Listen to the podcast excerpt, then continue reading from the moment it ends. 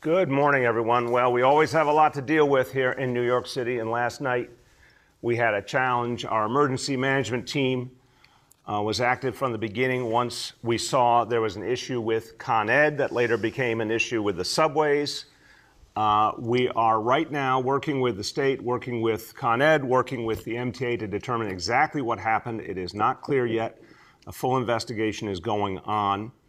Uh, our teams have all been working together since uh, the time of this incident last night, and we've been coordinating closely with the MTA leadership, uh, with the governor and her team. I spoke to the governor in detail this morning about the situation. Look, the good news is that we had a temporary situation, but we need to know more about it. We need to understand how this could happen how to make sure it does not happen again. Uh, there were not, uh, thankfully, extensive home outages, but at the same time, a lot of subway riders were really inconvenienced and put into a really tough situation. And thank God everyone came out okay. There were no injuries. Uh, I want to really thank the men and women of the NYPD and the FDNY who went to rescue those subway riders, did an extraordinary job. We should never take this for granted. Uh, wherever you are in New York City in a time of trouble, uh, the very best professionals, the very best first responders there to help. So they made sure that everyone got out safely. But again, we've got to figure out why this happened and make sure it does not happen again. We're working closely with the MTA. As I think everyone knows, the subways are back up and running. There are certainly still delays. Uh, but thank God the situation was contained and subway service is coming back uh, fully now. Now, on another front, uh, far away, but a place that we feel close to here in New York City, a horrible hurricane hitting New Orleans, hitting Louisiana. And uh, the federal government asked New York City to help to address the impact of Hurricane Ida. Uh, so we have sent an urban search and rescue team, New York Task Force One, uh, to Baton Rouge to help the people of Louisiana who are going through so much right now. It's almost unbelievable how many crises they have had to deal with one after another. Katrina to COVID, and now this. We've deployed 83 members of the FDNY and NYPD and they will be arriving in Baton Rouge tonight with four water rescue boats with hazmat equipment, rescue equipment for collapsed buildings. Horrible situation down there. Uh, we always want to help uh, those in need. We always want to help uh, cities that have been through a lot, like we have been through, and our fellow Americans everywhere. And everyone knows NYPD, FDNY have the best professionals in the entire country. We're getting them out there to help the people of Louisiana. Okay, now let's go to this weekend before all of these challenges. And, and I want to accent the positive here because a lot of good was going on this weekend in New York City, and it was really striking. First of all, no matter what's thrown at us, New York City keeps coming back. And we had great evidence of that on Saturday night. The Apollo open, full, with people thrilled to be there, celebrating the incredible history of the Apollo Theater, celebrating the comeback in New York City. Extraordinary musicians, just about every genre represented. It was beautiful. There was jazz, there was R&B, there was Latin, you name it. Uh, amazing concert and a joyful moment. You could feel the relief. Fully vaccinated crowd enjoying this moment together in safety, uh, the freedom that comes with being fully vaccinated, but also uh, a New York City icon, the Apollo, back in action, a message to New Yorkers and to people all over the country, all over the world that New York City is back. So that was really amazing. And also in Harlem uh, on Saturday, a great a moment, part of our weekend of faith, in which houses of worship all over New York City participated in vaccination drives, focused in particular on kids going back to school. Tremendously successful weekend. People of all faiths working together. I joined with an amazing group of people from First Corinthian Baptist Church in Harlem. They put together a huge community fair, outdoors, giving people healthcare information, making sure people are vaccinated, a lot of other great work going on there. Uh, really, really wonderful to see the faith community doing so much to help make sure that people are vaccinated. A few days ago, we had Cardinal Dolan and uh, Pastor A.R. Bernard on this program, and they talked about the vaccine from their perspective. And they said it was an important message they wanted all of their parishioners to hear that the vaccine is a gift from God uh, everyone wonders how do we get through a crisis like this? Look at this vaccine that was created in record time that has had so much of a positive impact, that has saved so many lives. our faith community is doing an amazing job spreading the word and helping to get us vac- get people vaccinated, and that's really, really helping. Now, we can see the impact of vaccination in the city. We can see how different the reality is in New York City because so many people are vaccinated compared to, unfortunately, other places where there's a much lower number of people vaccinated. We can see the impact it's having on recovery. But we also know uh, that the pandemic is still with us. And, and we have to put everything we've got into putting the COVID era behind us. But it's going to take more people getting vaccinated, more work. And so, in the meantime, a number of wonderful community organizations are making decisions how to handle the big events that they would have put on this year. And many great organizations that we honor and love in this city uh, have made the decision to postpone one more time till next year their events. We're going to talk about that today. The J'ouvert celebration uh, happens the early morning hours going into Labor Day every year, an amazing, powerful celebration of heritage um, one that is so important to so many New Yorkers, but that this year cannot happen the way it did pre pandemic, has been postponed again until 2022. But the J'ouvert celebration will be back in 2022, full strength, like so many other things in this city. Never easy uh, to uh, decide that such a cherished event needs to be postponed again. It's never easy. But I want to thank all the community leaders and the elected officials, the clergy, everyone who came together and decided this was the right thing to do to focus on the health and safety of the community, to make sure one more time when we take that extra step to get through COVID together. Uh, and then get ready for better times ahead. I want you to hear from someone who has kept the J'ouvert tradition alive so powerfully, so effectively, has made such an impact for this city. Uh, and she's going to tell you why this decision was made, but also give you a flavor of what this means to people that J'ouvert be preserved, uh, how important it is it comes back strong next year. My ple- pleasure, pleasure to introduce the president of J'ouvert City International, Yvette Rennie. Good morning, Mr. Mayor, and thank you very much. And we also send condolences to all our culture lovers who we lost this year to their families. We are saddened for what happened. I would like to take this opportunity to thank many people to having us where we are today, especially you, Mr. Mayor. You have worked tirelessly with us to make sure that we are in a safe place, to make sure that the narrative of J'ouvert is in a positive light, I would like to thank your staff. They were stellar champion, especially one of your past staff, Mr. Harold Miller. He worked with us for years to make sure we did everything right. Mr. Eric Cumberbatch, and also all those, the lay your guns down, GMAC, and all these people who have been there with us. I also take this opportunity to thank the borough president here, Eric Adams, for holding us together, to keeping meetings weekly at his office and bringing us all, up, and Pastor Monrose, and all the clergies who have been there praying with us and working with us. Also, the elected officials, Mathieu Eugene, Congressman, Congresswoman Yvette Clarke, right? The Congresswoman Cumbo, um, Farad, and Samuel, they have worked very closely with us.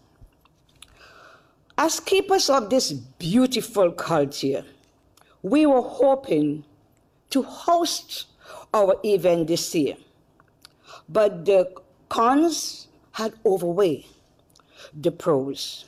And we look at the bigger picture of the health, of the safety of our people, and we also follow the CDC and your guidelines. And we have chosen to cancel again this year. Despite all these limitations that we have been going through, we have put several things in place. We had workshops that will help our young people how to succeed in life. We also honored all our essential workers, nurses, doctors, CNAs, the MTA workers, and all those who have been on the forefront to make Labor Day safe, to make J'ouvert safe, to make our city safe. And one of the last things that we have decided to do was to create a tour guide where we are teaching our young people how to be tour guides throughout the cultural season because that is so needed. And our last piece of our tour is that we have just found about the African burial ground in Bedford Avenue and Church Avenue, and that's where we will end up with our tour. It has been a trying two years for us. We are saddened that we are going to cancel another year. But this gives us time to mobilize our organizations to make sure that each and every one of them understand what happened and why we are doing this. At the same time, we know our culture is alive. And the most responsible thing that we did for our community was canceling our culture. As my mentor, the late father of the Labor Day, Mr. Honorable Carlos Lezama will say, we will be coming back bigger and better in 2022. Thank you, Mr. Mayor, for your help. Thank you so much, Yvette, and that's a beautiful message. Of course, the J'ouvert celebration will come back in 2022 and we're going to all work together to make it wonderful. But this year, the focus on health and safety, the focus on moving New York City out of the COVID era once and for all. Now, this is, of course, not the only major celebration affected by the pandemic, and I want to talk now about one of the most beloved events and the biggest event every year in this city West Indian American Day, the, the beautiful parade on Eastern Parkway. Uh, the Carnival Association, which has done such extraordinary work for years uh, to make it a, a, memorable, amazing event, an event that literally people come from all over the world to. Uh, they have made the decision, again, that this is not the year for a big event. So they've come up with a new approach. And the theme this year is the rebirth of New York Carnival 2021. And what has been created is a three day festival of virtual and smaller in person events beginning this Thursday. It is a smart approach, it is a healthy approach. I really want to thank everyone involved, again, with the close cooperation of elected officials, clergy, community leaders. This is never easy for people to postpone a cherished tradition, but it's the right thing to do. Uh, and, and a great alternative has been put together that will link us from this year to next year when we can bring everything back. I want you to hear more about this decision uh, from someone who's done such important work both to celebrate culture and to keep people safe. From the West Indian American Day Carnival Association, my pleasure to introduce Michelle Gibbs. Thank you, Mayor. Appreciate it. Good morning, everyone. My name is Michelle Gibbs. I am the chair of the West Indian American Day Carnival Association. At this moment, I'd like to acknowledge our board of directors, members, and our volunteers. As you know, this year we are celebrating the rebirth of Carnival, New York Carnival. I know we're all disheartened by this, but unfortunately, our parade on Eastern Parkway is canceled. Um, but that doesn't say that Carnival is not going to continue.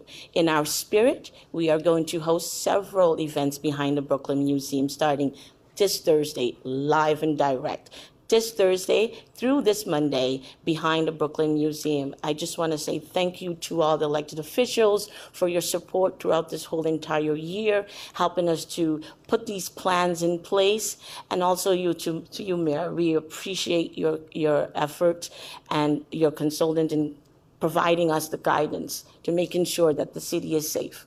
Again, thank you. Thank you. And Michelle, again, I know this wasn't easy. No, And I-. I, I really want to emphasize that to everyone watching. Um, these are amazing, beautiful events that take a whole year of planning. It's Yes, it does. Yeah. Just like what they say with the Macy's parade, they start the planning for the next one the next day, the same, Same with way, yes. the beautiful parade we see on Eastern Parkway every Labor Day. Um, a lot to have to postpone, but the right thing to do. So, Michelle, to you and your whole team and all your colleagues, thank you. You did the right thing. You did the smart thing and the safe thing for the Thank people so of Brooklyn and all New York City. Yes, thank you so much. Thank you. Now, I want you to hear uh, from two of the elected officials who have played a key role in determining the right way to proceed, and both of them are leaders, strong leaders who focus on the well being of the people and understood how important it was to get this right. Uh, first of all, a leader both in Albany and New York City, and the Democratic leader of the borough of Brooklyn. And also, she celebrated her wedding reception last night, which was, or yesterday afternoon, which was beautiful at the fabulous River Cafe. My pleasure to introduce Assemblymember Rodneyse Bichotte Hermelyn.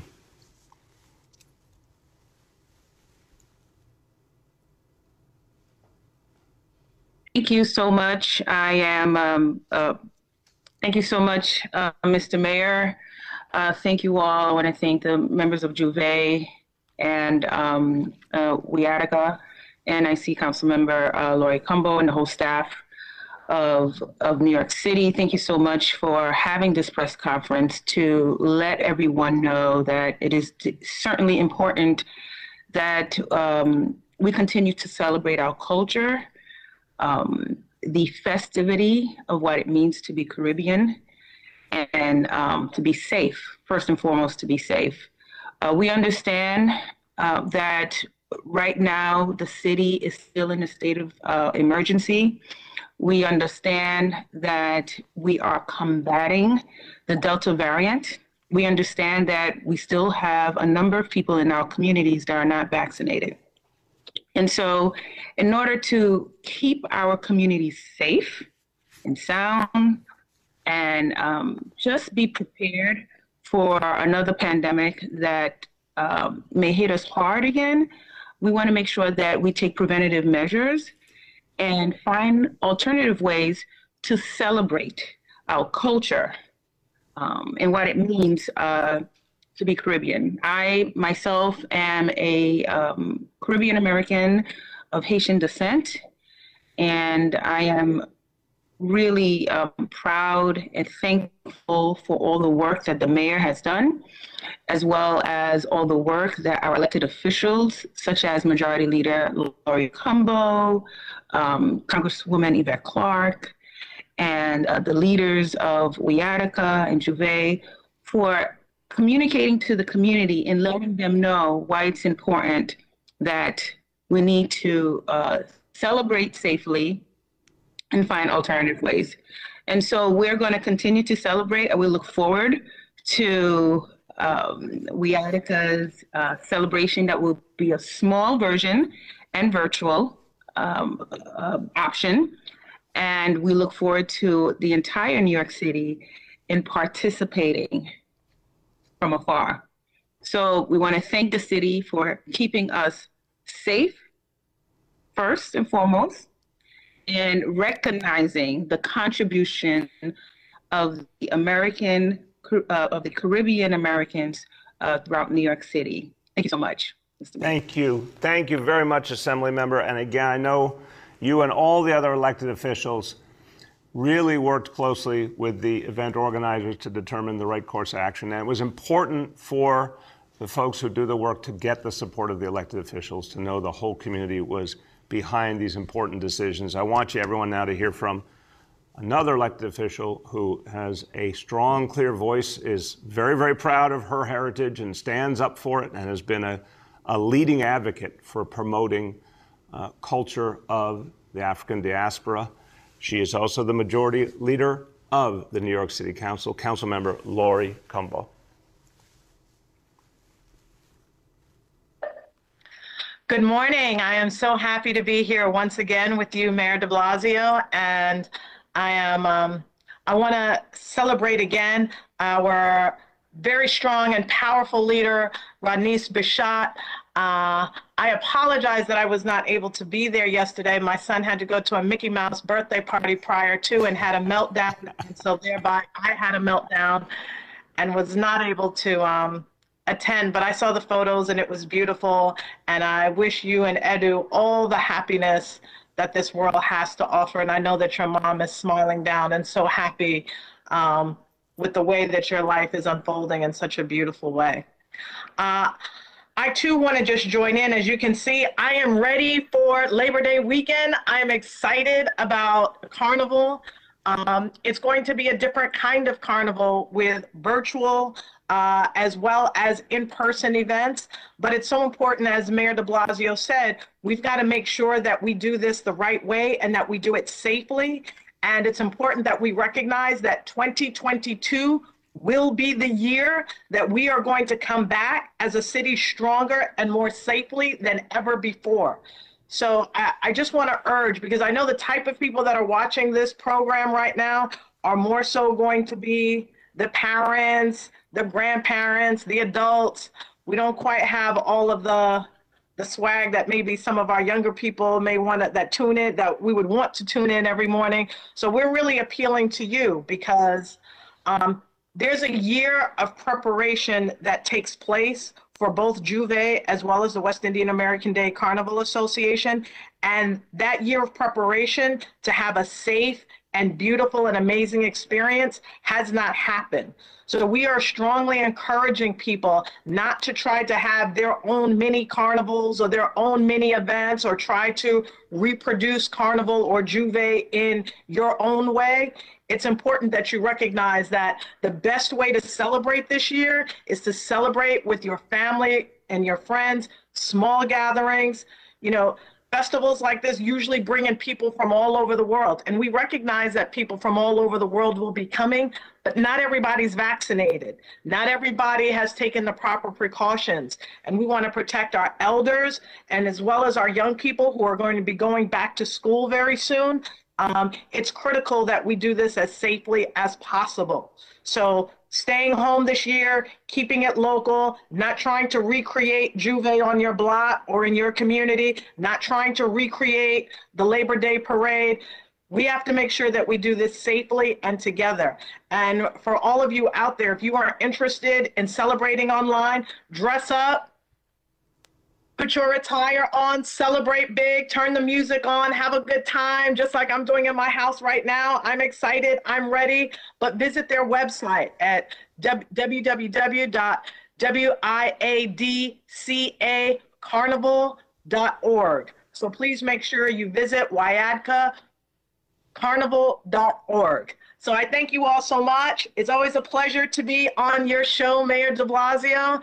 And in four months, we need to take this on the road. I told you that before. So I love it. I Unless love you've got it. something lined, unless you've got something lined up, we need to get this done. I like I like what you're saying, Laurie. And Laurie, I really think uh, your message is perfect today, and your message is powerful, and I appreciate it. But I, I wanted you to start with, "Oh, hello there. I just threw on something for this, you know, for this moment." I love I love your outfit, and you're right. People can celebrate, but also keep it safe. If we keep it safe this year, we can have a big, beautiful celebration next year. So thank you for your That's right. powerful, positive message. Councilmember Laurie Cumbo, thank you. All right, everyone. So it's all about safety. It is about making sure we fight COVID. That's what gets us to a recovery. And safety equals recovery, recovery equals safety. I've said that many, many times. And obviously, when we talk about public safety, uh, constant work that has to be done to protect the people of the city. We do it every year, but it's been particularly important now because it's also how we bring the city back. So early before the summer began, we announced the Safe Summer NYC plan. And we said it was about the community, it was about cops, it was about courts. And we had to make key moves in each of those areas, key investments, key actions uh, to turn the tide this summer. Uh, we still have more to do, obviously, and we never for a moment uh, will think that even a single crime is acceptable. But we do see some real progress. The gun arrests by the NYPD have been outstanding.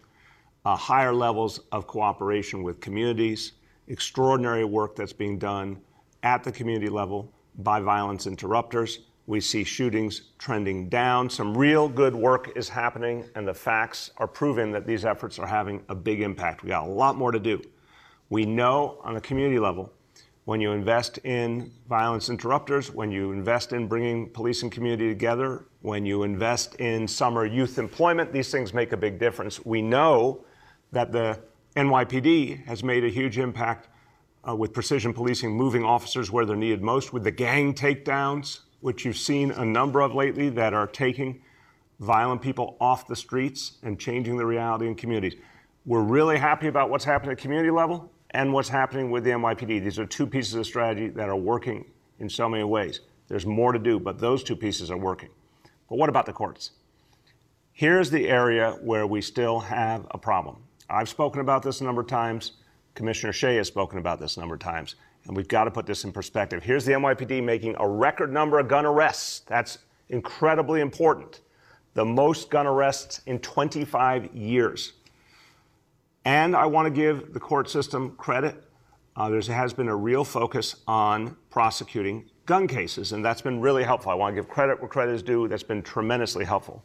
But what we still see is the court system as a whole is lagging behind everything else. It is not operating at all at the levels of 2019 pre pandemic, even though so much of the rest of our society is coming back full strength. Now, here are some facts that tell a clear story, and this is troubling. For the first half of this year in New York City, there were 18 trial verdicts. 18. The first half of the year 2019, there were 405 trial verdicts in New York City. 405 versus 18. I am not belittling the huge challenge of COVID. I am saying that's a problem when, with all that we brought to bear, vaccination and all the other health and safety measures, we were able to open our schools, everything else the courts have only completed 18 trial verdicts in the first half of the year. That isn't good enough, obviously. And if you say, well, wait a minute, prove to me that's not happening everywhere, let's look at the rest of New York. In the rest of the state, 118 verdicts. So around New York State, we've seen court systems coming back. The city is lagging behind in the very place where we have the biggest challenges that need to be addressed. So to fight violence, to fight crime, you need to address all crimes. This is something that has been established for years and years. Ask the experts at NYPD. You can't just focus on the gun offenses. You have to focus on all offenses and make sure there are consequences and make sure that people know that if they do something wrong to a fellow in New Yorker, something will result. If the court system isn't moving, there is no consequence it stops us from ensuring that we have every tool available to fight crime. That gives you a sense of some of the numbers, but I want you now to understand the human consequence, the human cost of our court system not functioning effectively. And I want you to feel the outrage that so many of us feel when a crime is committed and then there's no action by our court system.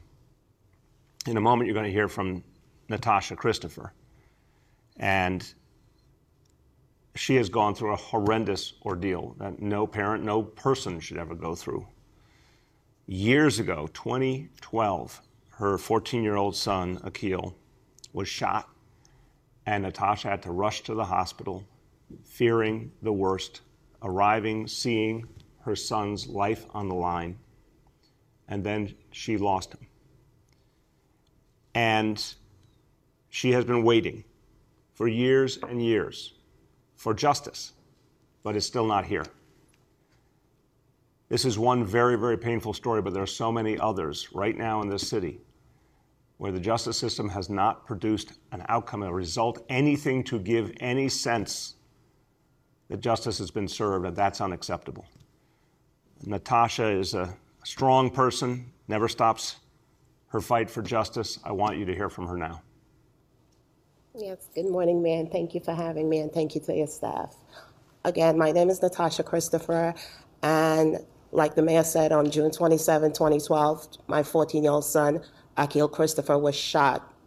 My son will then survive for 14 days and died on his 15th birthday, July 10, 2012.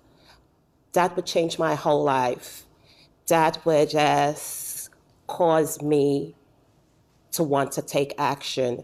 I became, I decided that I would not sit back. I decided that I would act. I became an activist slash advocate. I advocate for families who have lost their loved ones to senseless gun violence. As the mayor said, right, um, all of us has to work together to put an end to gun violence. Yes, we have the crisis management, but I want the mayor to also know that we have families out there also doing the work. We are doing the work. What people fail to realize that after you lose your loved, loved one to senseless gun violence, the families are left behind. Everyone goes back to life like normal, and we are left to pick up the pieces. So we have mothers who have come together. We're now called Mothers for Safe City. And we are our own mothers who have lost sons and daughters to gun violence. And we provide emotional support to families. We show up. And we're also a part of OPVG, the Office to Prevent Gun Violence. We have our advisory board there with four amazing team members. I have Marie DeLuz, Miss Caroline Dixon, Surrey, Mor- Surrey Morris, and myself. And what we do is try to get families the answers that they're looking for. We have so many unsolved cases. And just like the mayor also said, we also have cases that are waiting to go to trial. And because of COVID, a lot of families are in pain. So we need to all work together, come together, unite. We need the district attorney to work with the police department. We need the police department to work with the survivors. We cannot do this alone. We need the clergy. The clergy has been working with us. Pastor Guilford Monrose has been working with families who have been affected by gun violence. So thank God for him and the work that he does. But I just want people to know it has to be a community effort. We have to find a way to end gun violence and we must all do this together. We must not be divided anymore. We must put an end to the blood shedding our streets. Thank you, Mayor. Thank you, Natasha. Natasha, you've been through so much. As a parent, my heart goes out to you, but I, I always come back to the people who have the amazing inner strength and faith to turn pain into purpose. Yeah. And you've done that. Thank you. And I know you're helping other families. I know you're helping to stop the violence. Yes. And God forbid a family's going through the pain of violence, you're there for them. But we know we can't stop the violence if there's no consequence. Yes, so there there has to be consequences, right? And like again, we need everything to go back to normal where cases can go to trial and some parents can get some type of closure. For me, as again, it's been nine years. No one has ever been apprehended for my son's case. I may never get closure, but I will never stop fighting for that justice. And I want the same type of justice for my friends. All my friends, all the mothers in my support group who have case open, who have case that are supposed to be on trial, they need to get some type of closure. So we need everybody again working together. And again, I need people to know, don't think that families and we are, we are getting up. Mothers are getting up and taking their, putting their boots on the ground and doing the work. We are survivors and we are out there helping other survivors. Just trying to find some type of way to continue living. I really, really admire you. Thank you so much. I Feel I feel what you've been through, but I admire how you've turned into so much good for other people. God bless you for that. God bless you too. Thank you. Everyone, um, you've heard an incredibly powerful testimony of what it's going to take to protect people, to stop the violence, to bring back a healthy society in every way. I want you to hear now from elected official who represents part of the Bronx, in fact, part of the Bronx that's been hit so hard by gun violence. And he understands that we have to show that anyone who does violence against their fellow Bronxite will have consequences. And we need a functioning court system to do that. He is a new member of the City Council, but he's already making a big impact. My pleasure to introduce Councilmember Oswald Feliz. Thank you so much, Mr. Mayor, and good morning, everyone. I'm Councilmember Oswald Feliz. I am the proud representative of the 15th Council District in the Bronx. And I want to thank you, Mr. Mayor, for this very important initiative, an initiative to push to reopen our courts. And the reasons are simple. We need to open our courts because that is how we're going to promote public safety. That's how we're going to promote accountability and justice for everyone in our city. Uh, gun violence and violence in general has been affecting every single corner of our entire nation. Uh, we've heard about the many shootings in our city, and as our mayor mentioned, uh, we've also heard about the many arrests that have been made. Gun arrests are up. Uh, but what happens after an individual is arrested due to violence, such as gun violence? In many cases, the cases are getting stuck in our courts. An individual is arrested due to actions such as gun violence, and the cases are getting stuck in our courts. And while the cases are stuck in our courts, uh, in many cases, some individuals are held in custody, but in other cases, some of the individuals are, are released on bail. And we can only deter, only deter the carrying and use of unlawful firearms. We can only deter violence when we send an unequivocal, clear message, which is that if you engage in violence, you will be held accountable.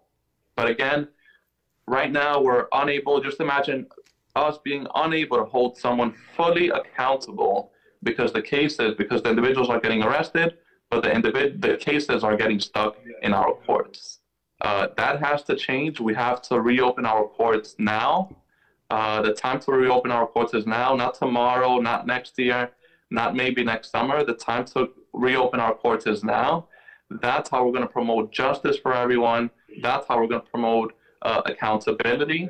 That's how we're going to deter violence. And that's how we're going to uh, promote public safety. So I want to thank you, Mr. Mayor, for this very important initiative.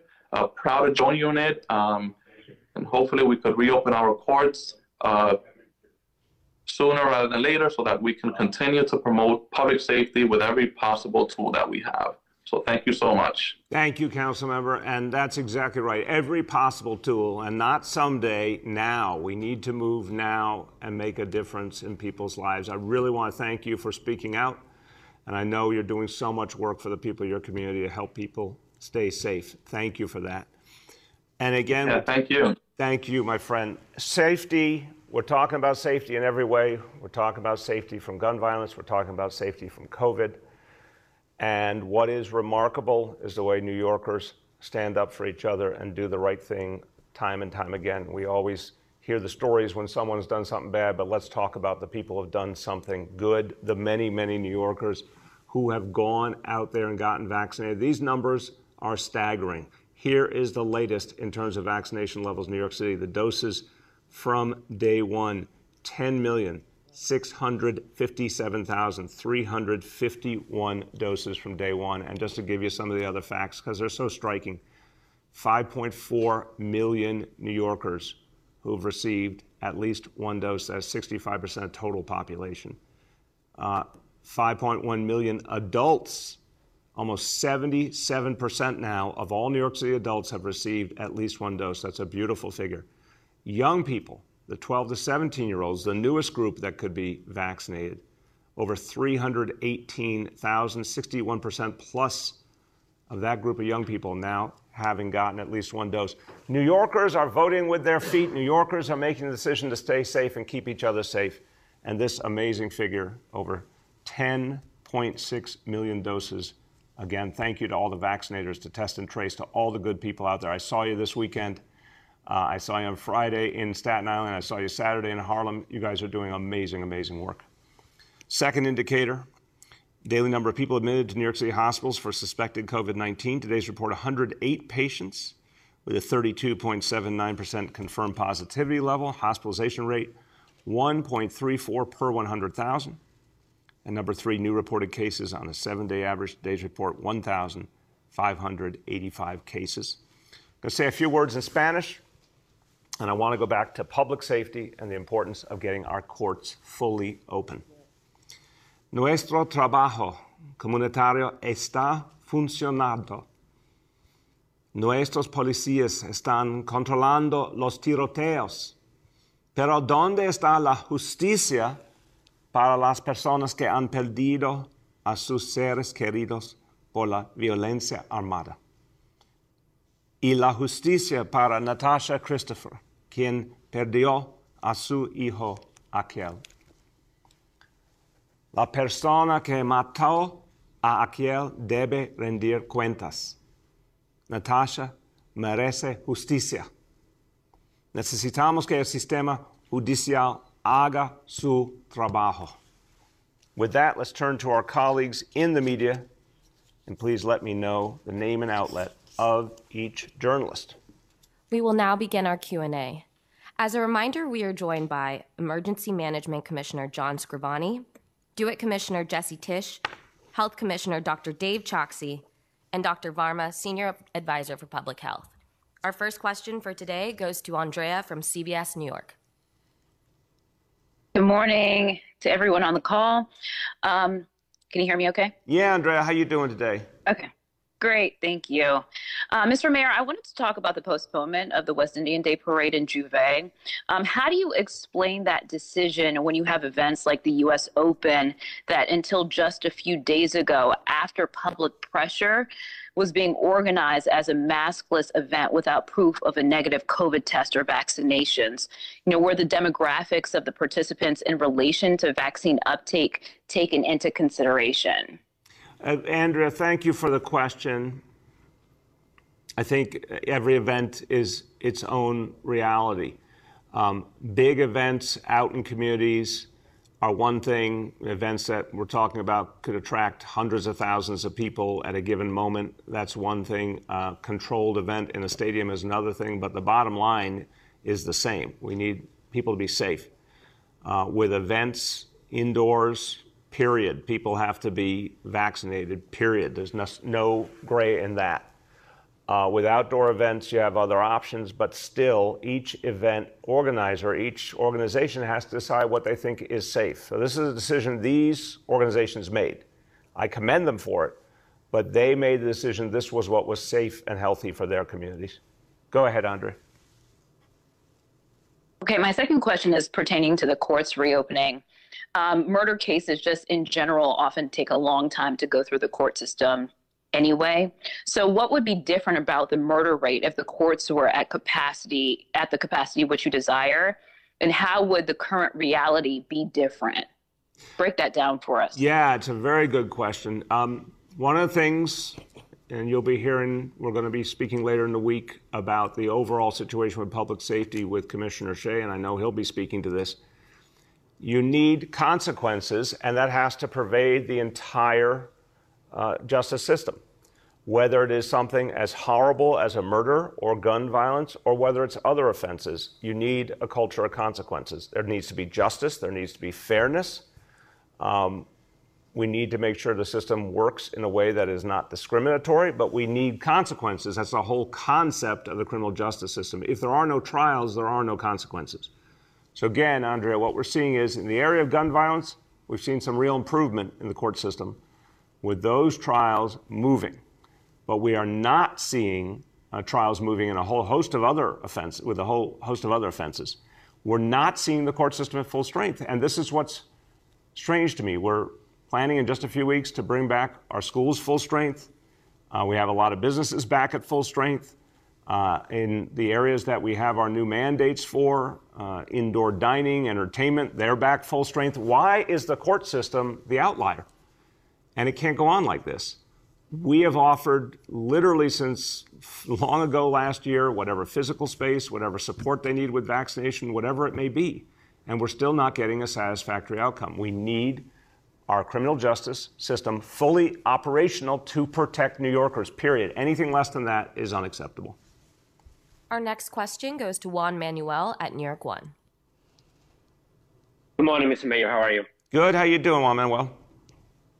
Very good, thank you. Just as a follow-up, uh, are you in conversations with the Office of Court Administration? Uh, what, what is is there any negotiation happening? Is there any uh, conversation uh, beyond you uh, in your Daily News conference asking for the courts to reopen?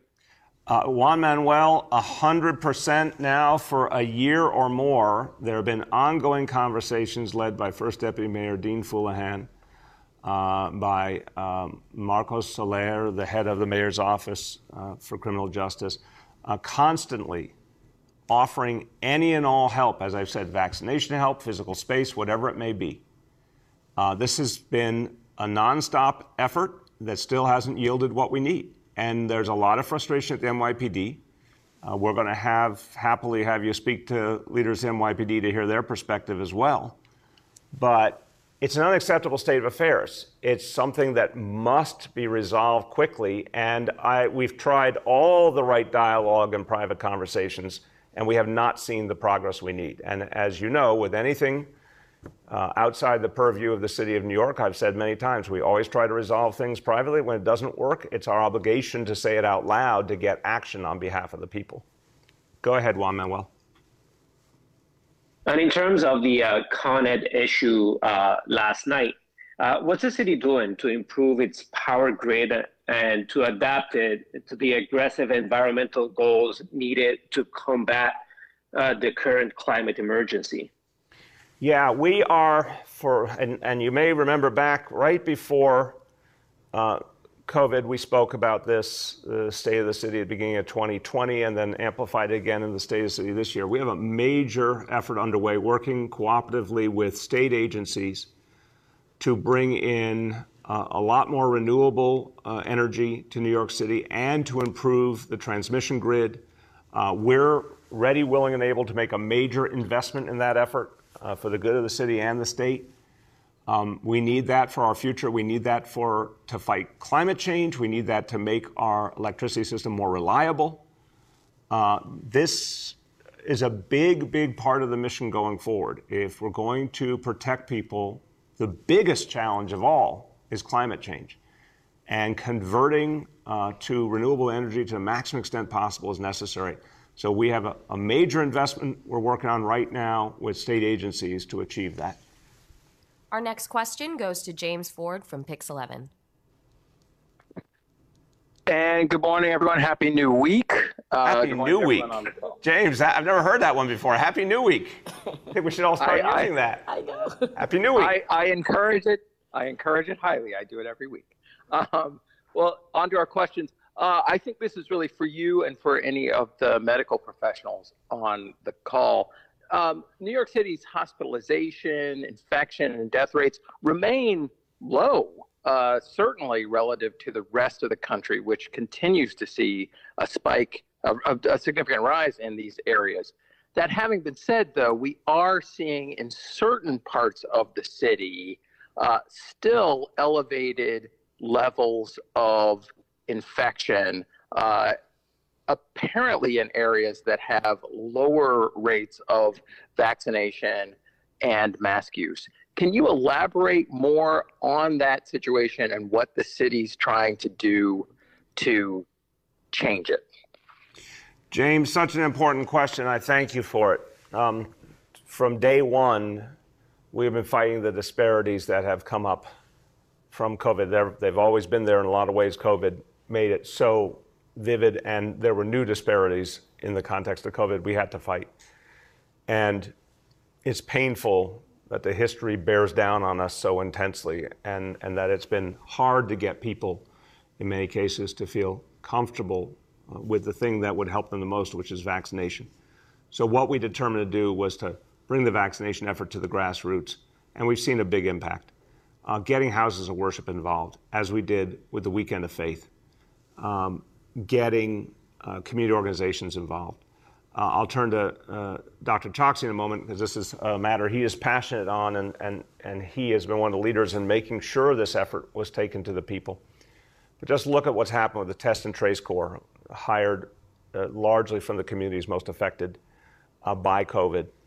Um, all of these pieces have led to big changes on the ground. One of the statistics I gave you uh, last week was we saw two weeks in a row uh, in the beginning of August where we had over 100,000 new vaccinations each week. Uh, we hadn't seen that since the beginning of June. And 60% of those vaccinations were for people of African descent and Latinos. And that was a crucial sign that all of these new approaches, the grassroots and the incentives and the mandates, are having an impact. I think you're going to see a lot more of that. I think you're going to see a lot more impact in the communities that need vaccination the most. Dr. Chokshi. Thank you so much, sir. I want to start by thanking you for, for your leadership and commitment to equity as a core pillar of our vaccination effort. Um, I think it, it was highlighted um, in, in events uh, like those from the Weekend of Faith, uh, as well as everything that we did around um, City Hall in your borough in Staten Island last week. And James, you're exactly right. When we look at the data, uh, in almost all cases, uh, the, the parts of New York City that continue to have the greatest burden of COVID 19 disease are the places where we see lower vaccination rates. Um, but we obviously have a solution. We have an approach that can work for that. The key principle, as the mayor said, is to meet people where they are. Um, that involves a lot of what the city is doing in terms of bringing vaccine uh, to the places where people are already frequenting, uh, whether it's at events or are bringing the vaccine into people's homes. Our in home vaccination program continues to operate strongly, um, as well as partnering with community based organizations, the trusted messengers who have been living in and serving uh, the very neighborhoods that we need to reach for decades um, and the city empowering those places uh, by giving them funding, by making sure that they have access to the vaccine, uh, giving them the science based information that we need to combat misinformation. Uh, and so, those are all of the strategies that we're bringing to bear. And we have to continue to think about this as an all hands on deck moment in the places where vaccination rates are lagging because we can prevent further suffering and save more lives. Thank you. Thank you very much. James, go ahead. Thank you both. Uh, oh, so back to uh, uh, trials and court activity. Recently, a coalition of public sector attorneys, including legal aid, Brooklyn defenders, and others, has said the courts need to more strongly support COVID protocols that it says aren't taking place, including masking, air filtering, vaccinations by court personnel, uh, and ensuring that attorneys and clients aren't put into uh, unventilated interview rooms together. Can you respond to those specific requests that these attorneys who are in court every day have made? Yeah, sure. Uh, I don't run the court system. Obviously, it's a state function, but I can so I can't speak to you know the decisions that the leadership has made, but I can speak to the broader point. So let's think about it, James. What is our mission here? Our mission is to keep New Yorkers safe and to address any crime that happens and stop crime from happening and from afflicting our communities. That's not optional. That's not something that can wait forever. Uh, just like we said with our schools, we had to educate our children. We opened our schools last year. We said no matter what, we had to make education available for the kids ready then. This year, we said we had to be open full strength. Then it's up to us to go and do all the things we have to do to make that happen. So we put the gold standard of health and safety measures in place. And then on top of that, decided to vaccinate all the adults who work in our schools. These are doable things. The court system has had a year and a half to figure it out, and the fact that they're not on full strength now is absolutely unacceptable. So, you know, the attorneys can raise concerns, that's valid. My answer is the court system has to come up with the very best answers in each case, but the one thing that's not allowable is to not have trials and not have justice. So, again, there's something backwards here. If folks raising valid complaints are suggesting don't do anything, well, that's just wrong. Raise the complaints, address them the same way we did with our schools and so many other areas, and keep moving forward. But we, we, can't, we can't have a safe city without a fully functioning court system, period. Our next question goes to Juliet from 1010 Wins. Hey, good morning, Mr. Mayor, and everyone on the call. So I did want to follow up on the court question. When you spoke with Governor Hochul, did you bring up the bail reform issue and uh, asking her to do something about it? And why do you think nothing is being done about it, period? Juliet, uh, let me emphasize I, I want to speak to your question for sure, but I want to make very clear the court system not functioning is having a bigger impact uh, than almost any other factor right now. Uh, and this is what the NYPD is telling us that the absence of those consequences for a whole variety of crimes is undermining public safety. I want to go over this number again. In the first half of 2021, so up to the end of June, 18 trial verdicts in a city of 8.8 million people. 18, 1 8 trial verdicts. That's all that the court system produced in the first half of 2021. Compare that to the first half of 2019, 405 verdicts. This is not acceptable, period. It's not even close. So this has to be addressed. Uh, when the governor and I spoke, we spoke first and foremost, of course, about fighting COVID and, and fostering the recovery in New York City. We did talk about some of the potential upcoming actions in Albany, like uh, the parole reform bill, which is very important and would do so much good for addressing public safety and justice in this city. Um, that's where we have focused. But I want to tell you, uh, actions on bail, that's going to take the whole legislature coming back and addressing it. But getting the court system up and running is something the Office of Court Administration could be doing right now. And we will help them in any way they need. We've said it a thousand times. Go ahead, Juliet. Okay, thank you. Uh, regarding the outage last night, it seemed everybody in the city saw their lights flicker. Do you know if this was related to the incident at the Con Ed plant in Long Island City and also, what do you say to New Yorkers who self evacuated from the subway trains last night? Uh, you know, Juliet, you always have to admire the do it yourself attitude of New Yorkers, uh, truly. But I would say something very, very uh, clear and strong. Never self evacuate from a subway train. It's dangerous. Uh, the th- if the third rail is not off, you're putting your life in danger. And you can rest assured, God forbid you're ever on a subway car uh, that is stuck between stations, you can rest assured that help is coming. Uh, FDNY, NYPD have a long history of getting people out safely. Wait for the professionals to come and be safe. Um, so again, I understand why people were so felt so urgently the need to get out, and I, I do feel for them, but it's dangerous, and I just want to always urge people wait for the pros to come who can really make sure you're safe to the power surge we saw last night? It's a great question, Juliet. That's why an investigation is underway. I spoke to Governor Hochul this morning.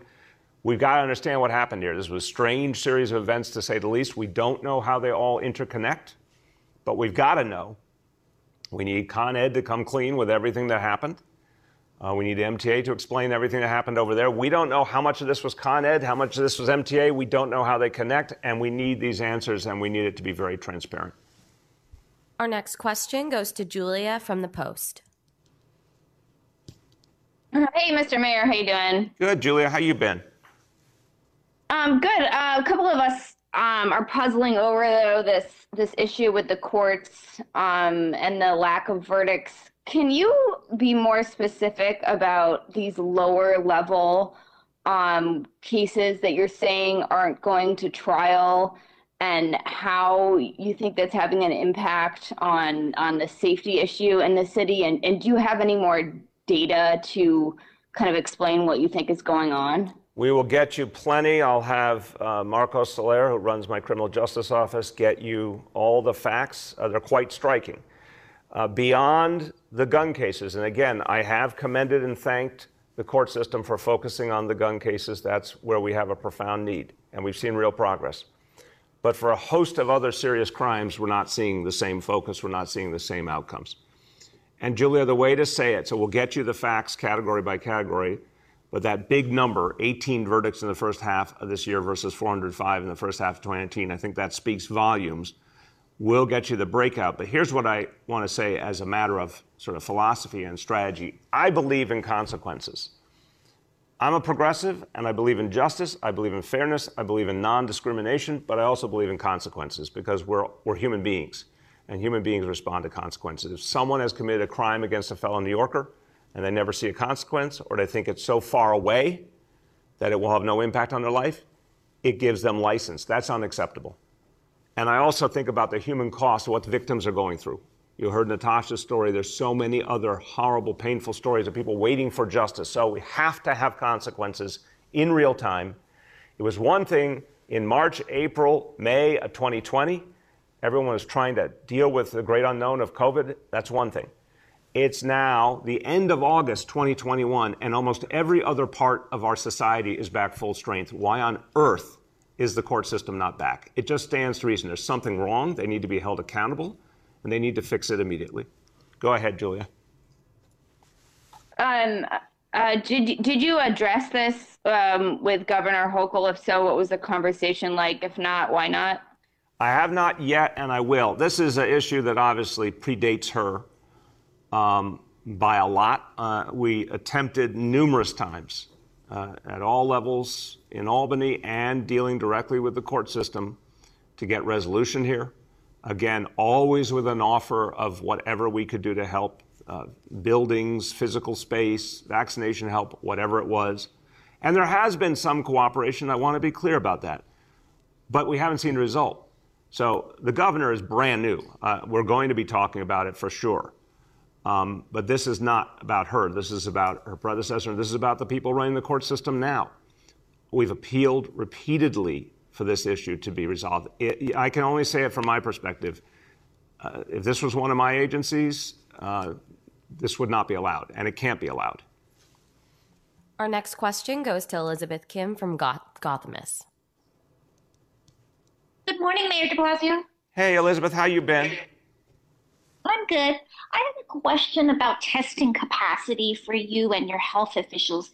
Are is is the city concerned that there might be a shortage with either PCR tests, but also those self-administered rapid tests that um, I think might seem like they might be the future in testing? Well, it's a great question, Elizabeth. I'll turn to Dr. Chokshi. I will only say to you um, the way we've set up testing so far, the different areas we need testing, we feel good about what we have uh, in place. Um, testing is, a, is always an important part of the strategy. But the most important part, important part of the strategy is vaccination. Uh, vaccination is what's going to change everything. That's, that's the leading edge of this strategy. And in that area, we have tremendous capacity uh, and tremendous reserves of vaccine. So that's where our focus has really been. But as to testing capacity, uh, Dr. Chokshi, you want to speak to that? Thank you, sir. Um, briefly, we aren't seeing any evidence of uh, shortages with respect to uh, testing, either in terms of molecular, those are PCR tests, or uh, for antigen tests. We are monitoring this. We know that the demand for testing across the country um, has surged as many places are seeing a surge in, cases due to the Delta variant. So this is something that we closely monitor, um, but New York City is not, um, is not dealing with that at this moment. I will also add New York City, uh, the overall testing capacity for our city, thanks to the Test and Trace Corps, um, as well as uh, our many partners across the healthcare infrastructure, remains uh, among the most robust in the entire world. Thank you. Thank you. Go ahead, Elizabeth. My second question is about Governor Hochul's announcement last week that she wants to start a task force to study NYCHA. I'm interested in what you think she can do immediately to help the Housing Authority. I really appreciated when Governor Hochul acknowledged that her predecessor did essentially nothing to help uh, NYCHA, despite lots of bluster and lots of attacks on NYCHA, attacks on the city, that almost nothing was done to actually help the people who lived in public housing. So I think acknowledgement is a great first act, and I believe she is sincere in her desire to help. I mean, what NYCHA constantly needs uh, is resources, and where there are state laws and rules that slow down the work, uh, we need uh, cooperation from the state. Um, I wish I could articulately tell you about the maze of different regulations we deal with all the time and the different agencies involved that sometimes slow down the work of making NYCHA buildings better for their residents.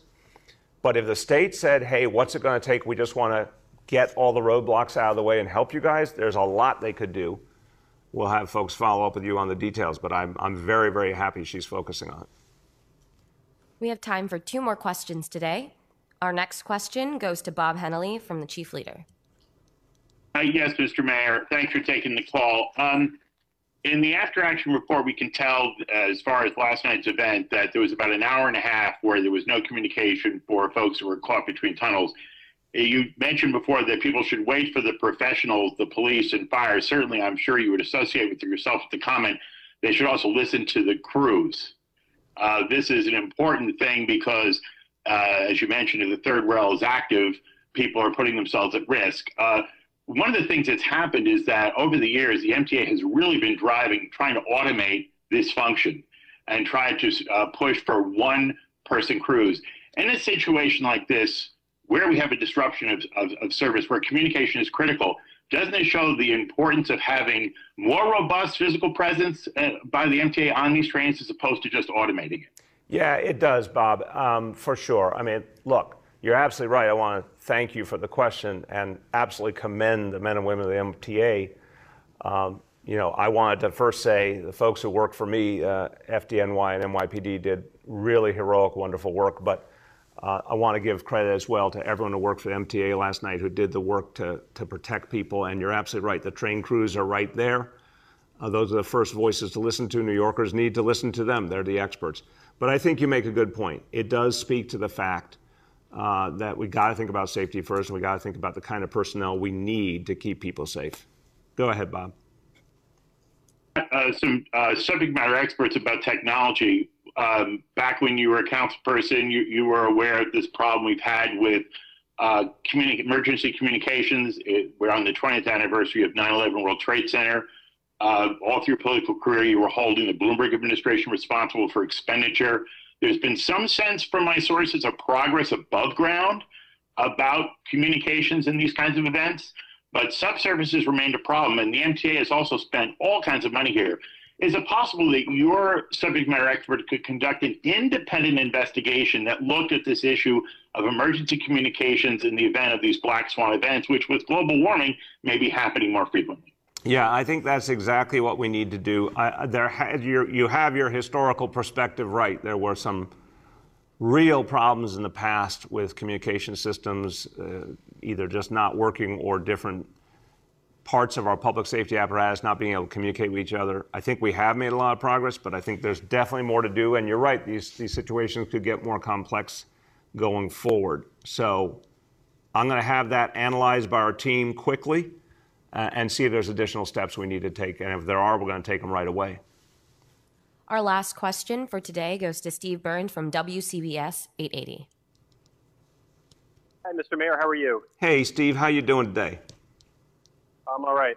Apologize for any background noise. I'm in uh, downtown Brooklyn on a bike at, at the moment. My first time calling in to you in transit, so I apologize. That's how, um, you're allowed. You're a busy man. Uh, so first, I wanted to go back to the court's question. Uh, I think I'm among the reporters still looking to find kind of a linear connection here between the lack of trials and public safety issues. I'm sure you're aware the, the court's OCA spokesman has uh, called the thing uninformed. Uh, he said when there are gun cases, uh, there are there is bail being set in the vast majority of them. So, are you able to explain in clearer terms what this uh, kind of one plus one connection is between a lack of trials and public safety. Absolutely. Um, the reality, Steve, is the whole criminal justice system affects what happens on the ground. The, when someone thinks about committing a crime or commits a crime and then sees nothing happen, bluntly, it encourages more crime. And that's unacceptable. The fact is if the court system, I'm always amazed when the people who speak on behalf of the court system say it's okay we're not having trials. That's basically what they're saying. It's okay. So I'm like, well, why do you exist then? If it's okay you're not doing your job, then why do we need you? If I said to you, Steve, hey, you know what? I think NYPD should take a few days off, everyone go home, or FDNY go home, or uh, schools go home, you'd say you're out of your mind. So, how are the courts saying that they don't need to function, but it's okay? It's not okay. It's just not okay. I'm going to give you a couple other specifics, but I want to turn back to Natasha for a moment because she does this all day long, working with families, including families who are waiting for justice. I want you to hear the human consequence, what it means if courts are not functioning. Therefore, people who were wronged can't get justice. Natasha, please help people understand what that feels like. Again, right? I talk to mothers all the time who are just waiting to get some type of closure, who have ca- cases and have to wait until where in 2021 till 2022 to go to trial why so long? Someone murdered this woman's son, and now she has to wait for the courts to get their act together so she can get some type of justice. That is so unfair. People don't understand the painful effects of gun violence, the trauma that families are left to deal with. And all they are asking for is some type of closure. And I think they're owed that. And it's, Please go ahead. Finish. No, it's a responsibility. You know, it's the court's responsibility to do their jobs. And I just want the mothers in my group, my support group, who have lost their sons or, or daughters to gun violence to get the closures that they deserve. And, and Steve, again, I've said I appreciate the efforts the courts are making on gun violence. It took a while, but they did get there. We, you know, we, we're a much better place. But there's a host of other crimes. If you've been attacked and doesn't involve a gun, uh, if your house has been broken into, there's a, we'll give you the, the breakout by category. There's so many things where people have been attacked and violated, and yet nothing is happening. And what the NYPD will tell you, and again, we'll have Commissioner Shea here later in the week, and he will go over this in detail, that they see the impact on the ground of a lack of consequences. If folks who commit crimes think they're not going to see a courtroom for a long, long time, unfortunately encourages them to commit more crimes. This is really basic stuff. But I want to just go back to the central question. Where is the excuse for not doing this? If the court system wants to say, oh, there's COVID, well, guess what? There's COVID everywhere, but NYPD is functioning, FDNY is functioning, schools are functioning, we're doing what we're doing every day at City Hall. That's not an excuse. Just fix it. But if you're not, if you literally have so much disrespect for your own criminal justice system that you don't think it matters if it functions, then maybe you shouldn't be working there, would be my answer. Go ahead, Steve. Appreciate that. Uh, on a separate topic, and, and, where I'm actually en route to is Grand Prospect Hall. Uh, as, a, as a native of Park Slope, I'm sure you're familiar with it. There's a kind of grassroots effort underway to try and save at least the facade because it appears the inside has already been gutted uh, after this uh, sale a few months ago. A developer wants to turn it into apartments, apparently. Uh, so I wanted to see if you have any Grand Prospect Hall memories and if there's anything on the city side that might be able to happen uh, if there is any interest in keeping this building alive. Yeah, I'm glad you asked, Steve. This is kind of painful to me. Um, yeah, if you're if you're from Brooklyn, particularly my part of Brooklyn, you have Grand Prospect Hall memories, and of course the legendary ad about making all your dreams come true. Who could forget that? One of the great ads of all time. Uh, it's, you know, that wonderful family that owned it, unfortunately, um, lost the patriarch of the family to COVID, and, and it's been downhill since then. I think it's a great question whether the facade could be saved. I certainly would love to see that happen. I'm going to see what the city can do to make that happen. Uh, I remember going there for so many community events, and it was a place people cherished.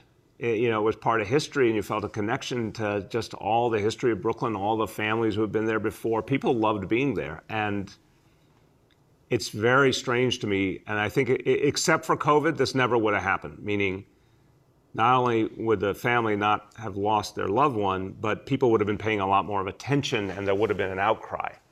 Um, and I'm just shocked. I didn't know until very recently uh, that so much had been lost there. So it's real sad.